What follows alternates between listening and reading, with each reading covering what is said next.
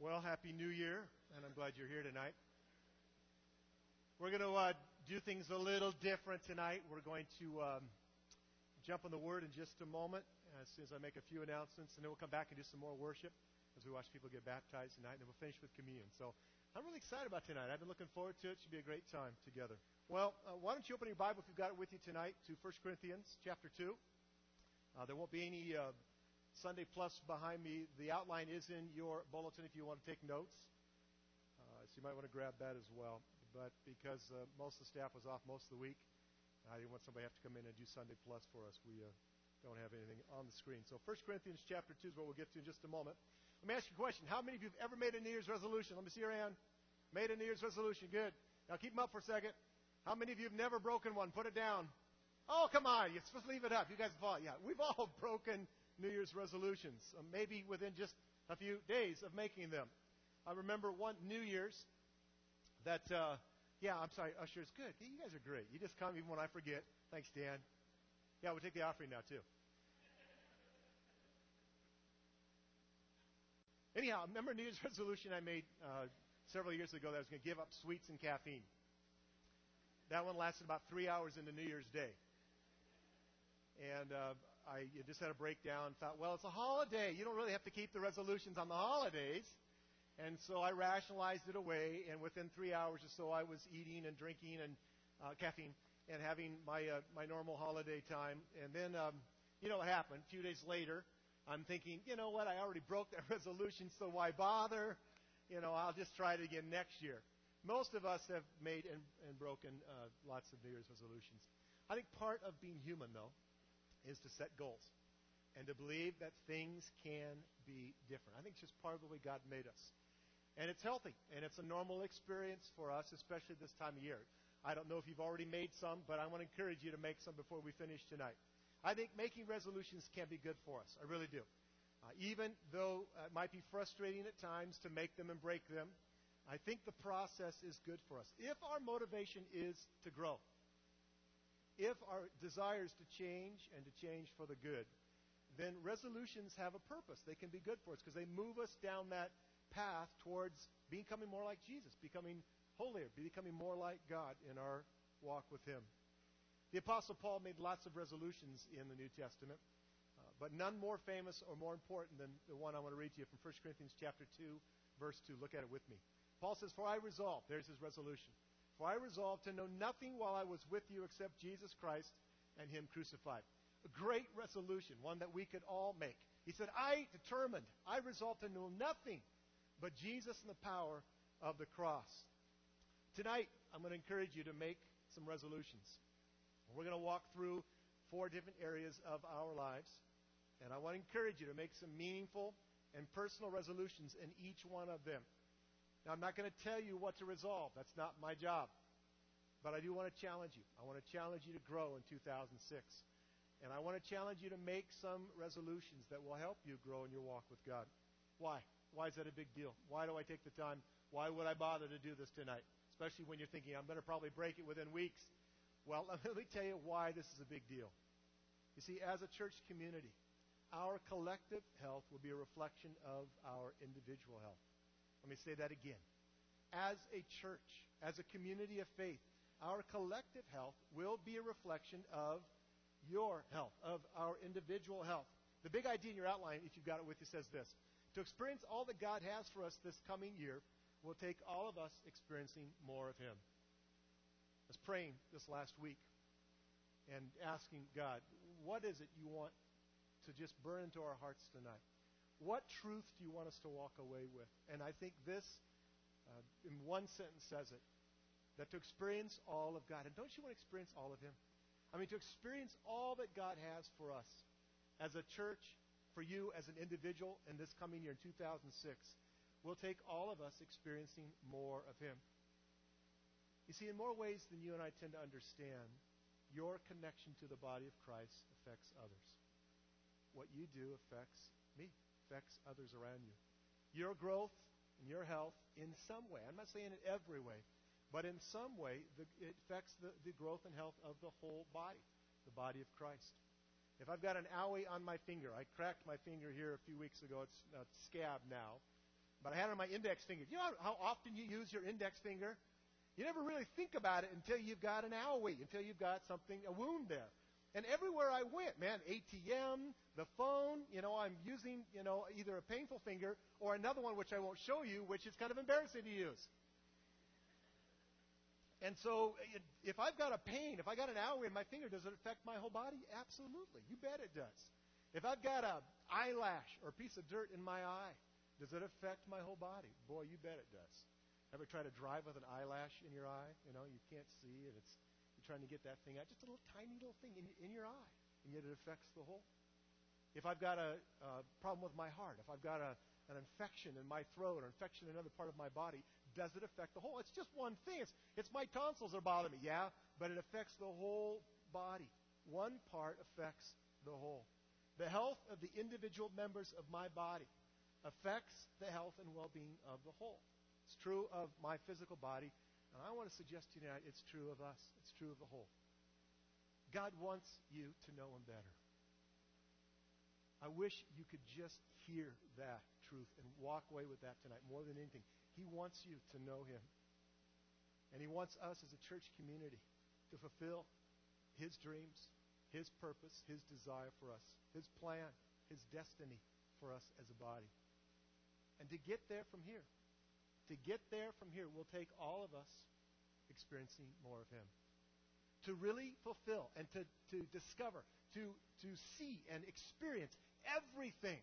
I mean, everything that God wants for us in this next year means that every one of us as individuals need to experience more of Him. We need to fulfill our role, our part, because the part affects the whole. Your growth and health is important to every one of us. It's not just about you, it's about us. We need you. We need each other. Turn back to 1 Corinthians chapter 12. I told you we'd be in 1 Corinthians tonight. We're going to hang out there for a little while. 1 Corinthians chapter 12. And this whole chapter is a great chapter. Paul talks about the body of Christ and he explains in great detail some things that I'm not going to take the time to, to, uh, to talk about tonight. But 1 Corinthians chapter 12, verse 12, he says this The body is a unit. Though it is made up of many parts, and though all its parts are many, they form one body. So it is with Christ. He's talking about our physical body first. He's saying, hey, the body has all these different parts. And though there are many parts, it's still one body. I can't say that my arm is not a part of Kurt. My arm is a part of me. It's a part of the whole, part of my body. And he says, so it is with Christ. Skip down to verse 27, same chapter, 1 Corinthians 12, 27. He says, now you. Who's he talking about? You, us, we. He says, you are the body of Christ, and each of each one of you is a part of it. Paul deeply understood this concept and this truth. We are many parts, but we form one body. We are many individuals, and yet together we form one body, the body of Christ. We're connected. And our connection makes us equally valued to God. That's kind of cool. You know, that, in fact, in that chapter, he talks about do, do we, you know, because it's just a toe or it's a lesser part, is it less value, less important? No. no in fact, we give even more honor. We protect, you know, the, the, the small sometimes even more than we protect the big. But it's, we're all valued. That's one, one truth here. But we're all connected to each other. We affect each other. I have gifts, God given, natural gifts. I have gifts from God, gifts that I've just grown up developing, things that are true of me, and, and so do you. Now, my gifts may be different than your gifts.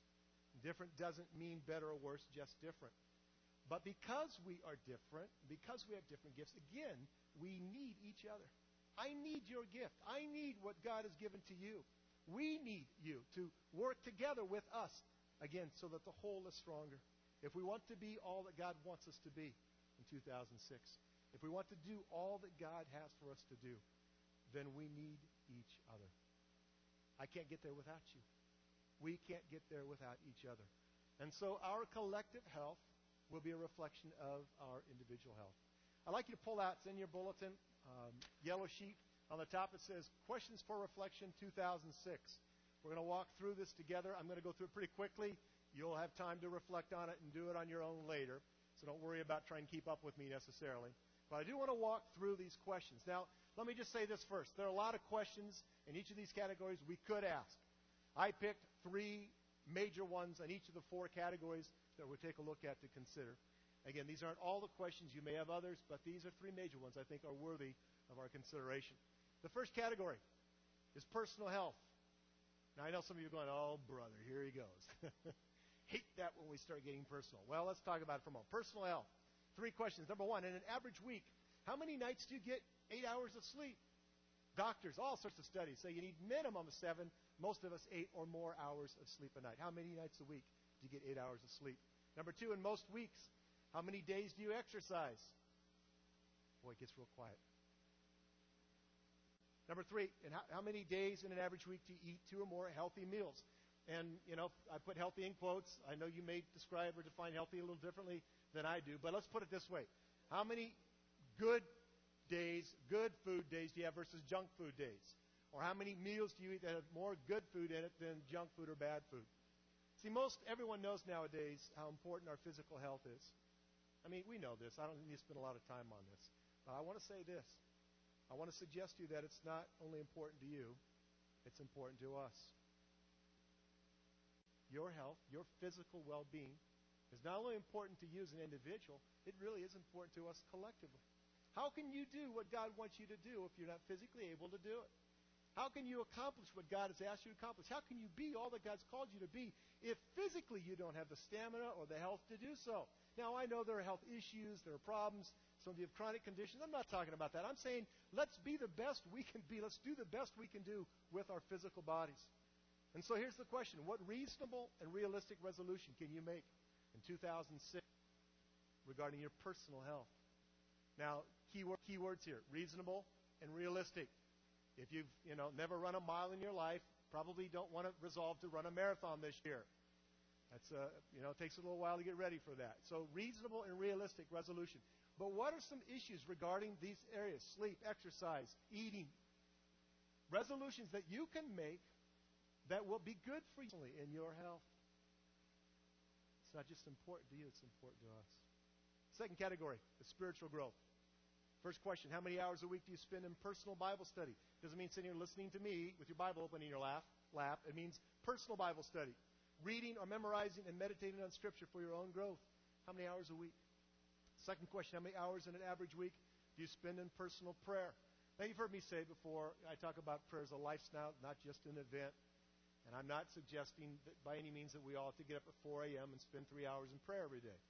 You know, and if, you're, if it's a lifestyle for you, how many minutes in, a, in an hour have, are you consciously aware of God and in communication with Him? Third question How many spiritual growth books besides the Bible did you read the past 12 months to develop your own faith, your own walk with God? Even more important than your physical health.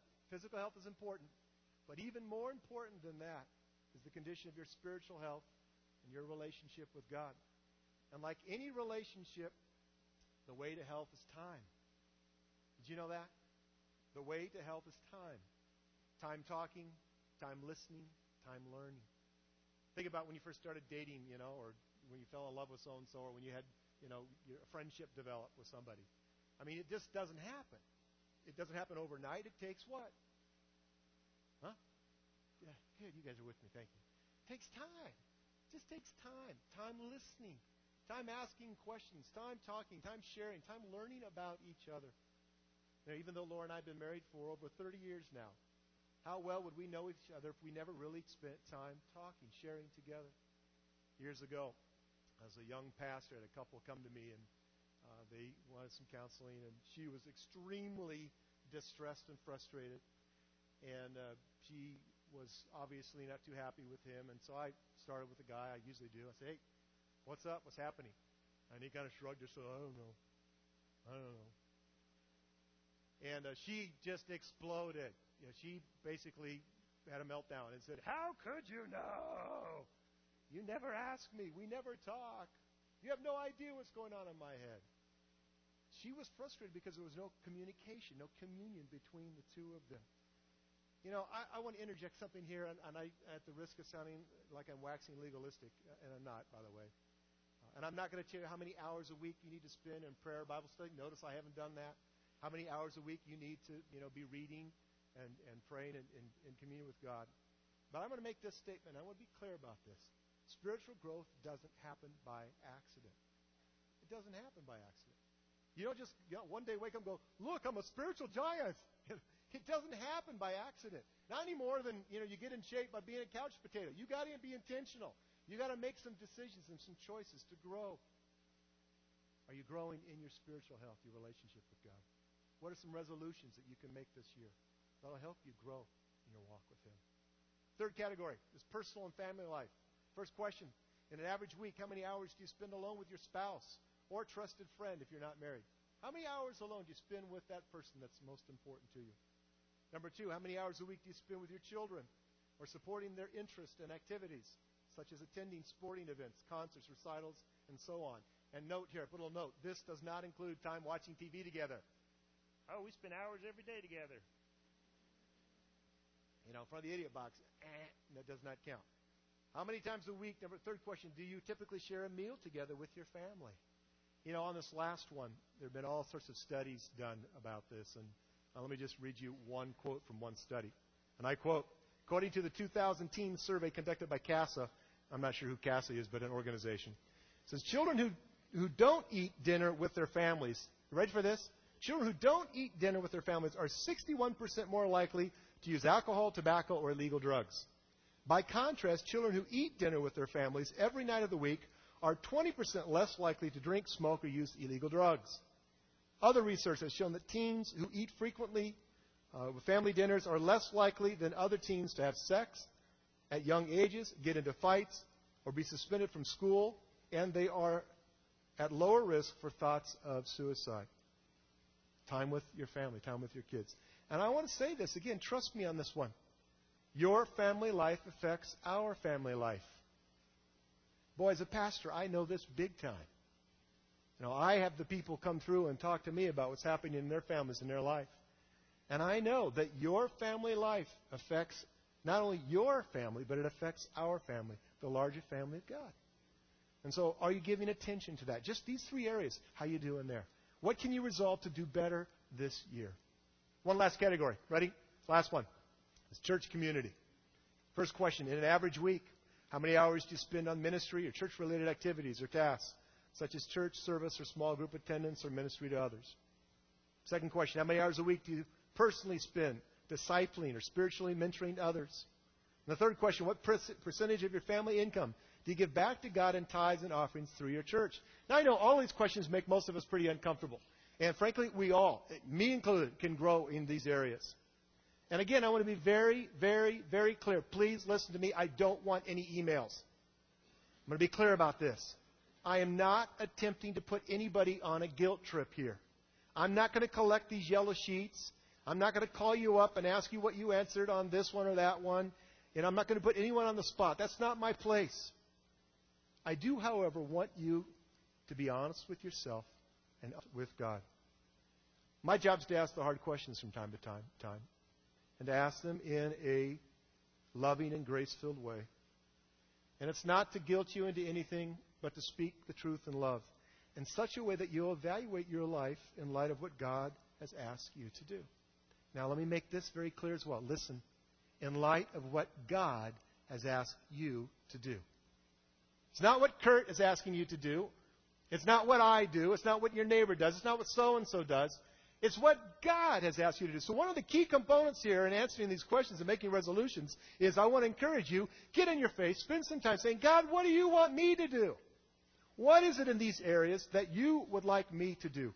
What, as we go into 2006, as we move into this new year, great time to just kind of start afresh and to say, God, what do you want? What do you expect? What are you asking of me? and then do what He asks. And here's the cool thing. You ready for this? When God asks you to do something, God empowers you to do it.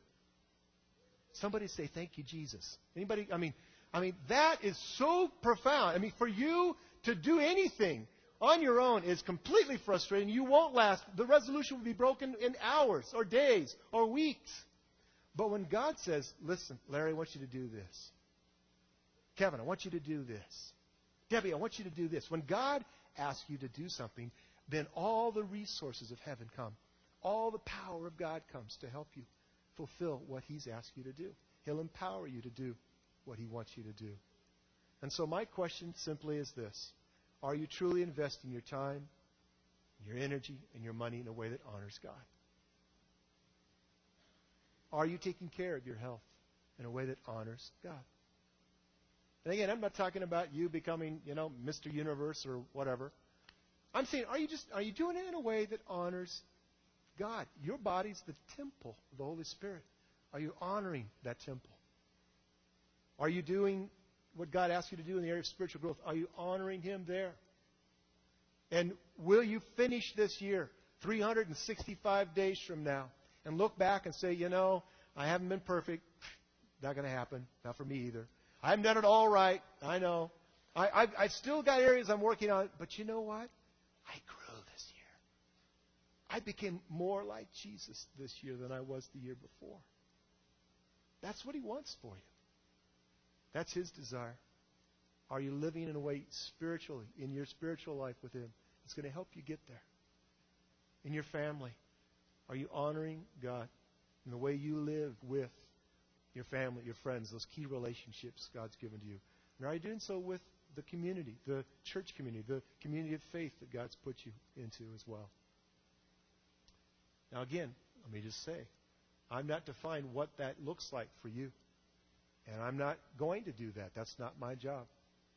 But I ask you the question are you honoring Him? The New Testament's clear. We're to honor God, we're to serve others, we're to disciple others. A great commission. Go into all the world and do what? Make disciples. We're called to do that. We're called to give generously, to support the work of the kingdom of God. All of those things are very clear. But here's the beauty in God's way. When each of us is doing what God has asked us to do, when you are doing what God has asked you to do, the whole is stronger than the part. We are stronger when we are actively engaging our lives in honoring and pursuing God. The body is blessed and becomes healthier. We are stronger when you are stronger. That's why I care. That's why this is such a big deal. As a pastor, that's why this is important to me. We are stronger when you are stronger. And you are going to experience more of the kingdom, more of God's life, more of the abundant life. Doesn't necessarily mean the easy life. I didn't say that, but the abundant, the good life He wants for you when you pursue Him with all your heart, mind, soul, body, and strength. To put this in perspective, I want you to turn first to 1 uh, Corinthians chapter 9. Back a few chapters to 1 Corinthians, the ninth chapter. We'll pick it up verse 24.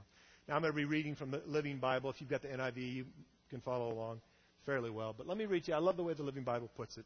1 Corinthians 9:24. Paul writes, "In a race, everyone runs, but only one person gets first prize. So run your race to win." Interesting. Paul's saying, "Listen, enter the race with this mentality. I'm going to give it all I've got. I, I want to win. I want to finish." And then he says, to win the contest, you must deny yourselves many things that would keep you from doing your best. You, you, know, to get there is going to cost. It requires some choices from us. An athlete goes to all this trouble just to win a blue ribbon or a silver cup, but we do it for a heavenly reward that never disappears. So I run straight to the goal with purpose in every step. Isn't that a great statement? I run straight to the goal. I am going for it with purpose in every step. I fight to win. I'm not just shadow boxing or playing around. Like an athlete, I punish my body. Now he's not talking about whipping it or, you know, hurting yourself. But discipline, I punish it. I, I make it submit to me. Treating it roughly, training it to do what it should. Not what it wants to. Hello. Have you figured that one out yet? Your body usually wants to do the wrong thing. Man, I've been eating a lot of junk food this last week. Anybody join me in that one? Told my wife this morning, I've been working so hard to, you know, exercise and lose weight, and I put on two pounds this week. I'm very upset with myself right now.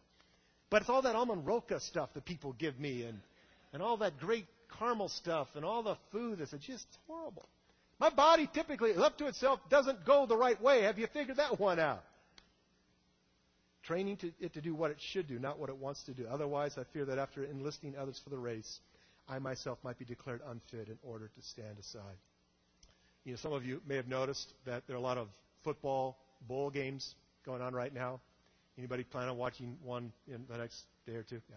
A lot of football going on, and uh, the athletes that are performing in those games, they have trained their bodies to function at its very best. In fact, the bowl games are the best of the best, and the, trust me, those guys have worked hard to get there. Now, whether you play sports or not, and that's not really the point, but whether you have or not, every one of you understands the analogy that Paul uses here in 1 Corinthians 9. And the biblical principle is very clear, very simple. Let me put it to you in two words train hard. Train hard. Paul's saying, is saying, do your best. Do your best. Why? Because what's at stake is eternal.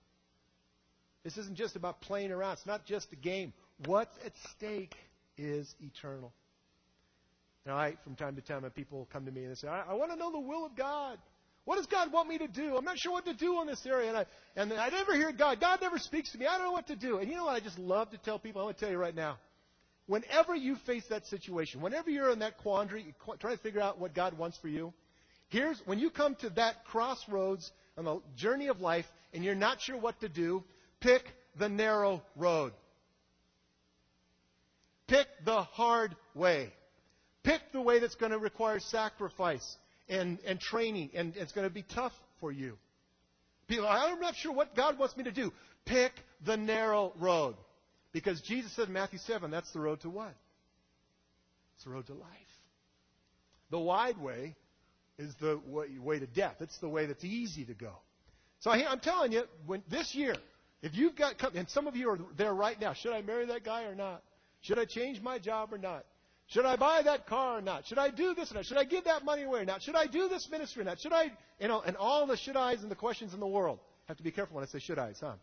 All of those questions, all of those things that you are wrestling with. When you come to the crossroads of life and you're not sure which direction to go, choose the narrow way. Choose the narrow gate, that narrow road, because that's the road Jesus Jesus said, not me. Jesus said that's the road that leads to life. Another passage said, you know, there's a right, there's a way that seems right to man, and it leads to what? Death. And so the call of God is for us to follow Him, to pursue Him, and to make the choice, the tough choices to train hard. As your pastor, and as someone who loves you guys a great deal, my encouragement and my invitation to you is very simple train hard. Make some healthy resolutions that will help you personally become all that God wants you to become. Don't do it for the wrong reasons. Don't do it to earn some favor because you've already got all the favor from God you're going to get. God loves you. He loves you unconditionally. He loves you just like you can't even understand how much He loves you. I've said it. You, you know, nothing you can do that's going to make God love you more, and nothing you can do to make Him love you less. This isn't to earn something from God. Dallas Willard once said this, a great quote. He said, Grace is not opposed to effort, it's opposed to earning. And so it's not as if we don't have a, something we need to do. It's, uh, things that God's called us. Grace is not opposed to effort, but it's opposed to earning. So it's not about earning something from God. I'm not telling you to do this so that you can get brownie points in heaven or so you can you know, make Eagle Scout by the time you get to Jesus or whatever. I'm not, that's not what I'm talking about. I'm talking about you and I pursuing God, loving Him, following Him with everything that we are, so that we can discover individually what He wants for us, and then collectively, as the body of Christ, as a community of faith, what He wants for us. I'm excited about 2006. You know, this week's our third birthday.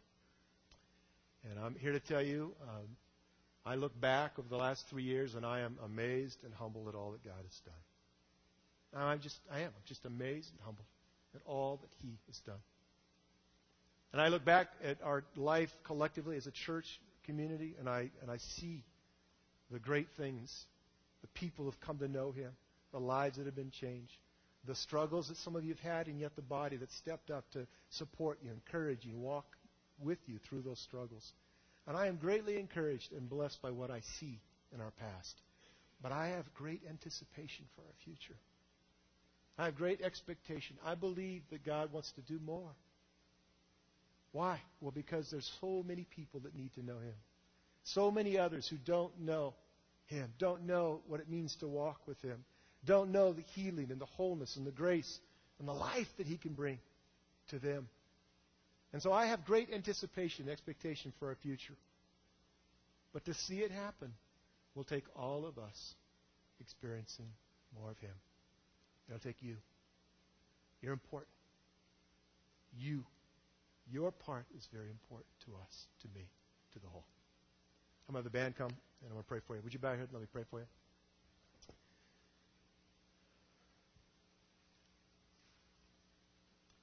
Father, thank you again for what you've done this past year. Thank you for your goodness to us. Lord, thank you for the over 200 people that made decisions for you this year. And for the 75 or so that have been baptized in water. And thank you, God, for the, the many people that have been touched and impacted, changed by your grace, by your power in their life.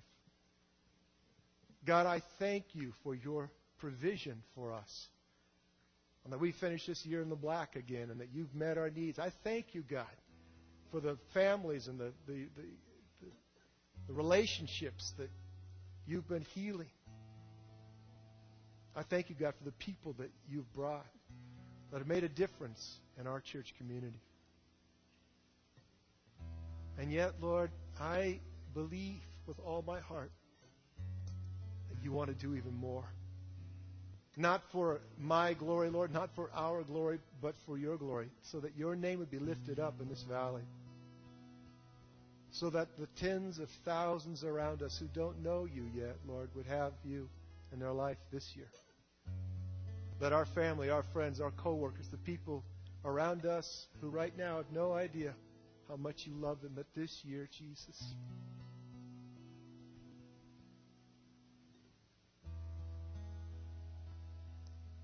this year, Lord, they would come to know you, your grace, your love, your mercy, your goodness. And that you would use us, Lord, to do that is my prayer. That you would make us a light, Lord, in the midst of the darkness, that we would shine for you. That people would look at our body, they would look at our lives, and they would see Jesus. Because we are the body of Christ. That they would see what we say, that they would see what we do. They, they would see our love, our acceptance, our grace, our forgiveness, and they would see Jesus. And that because of that, Lord, they would give their lives and their hearts to you and want to know you because they've seen you in us, the body of Christ. And yet, Lord, I know to get there, every one of us, every one of us, has an important and value, valuable part, a role to play in this, God. We have a responsibility.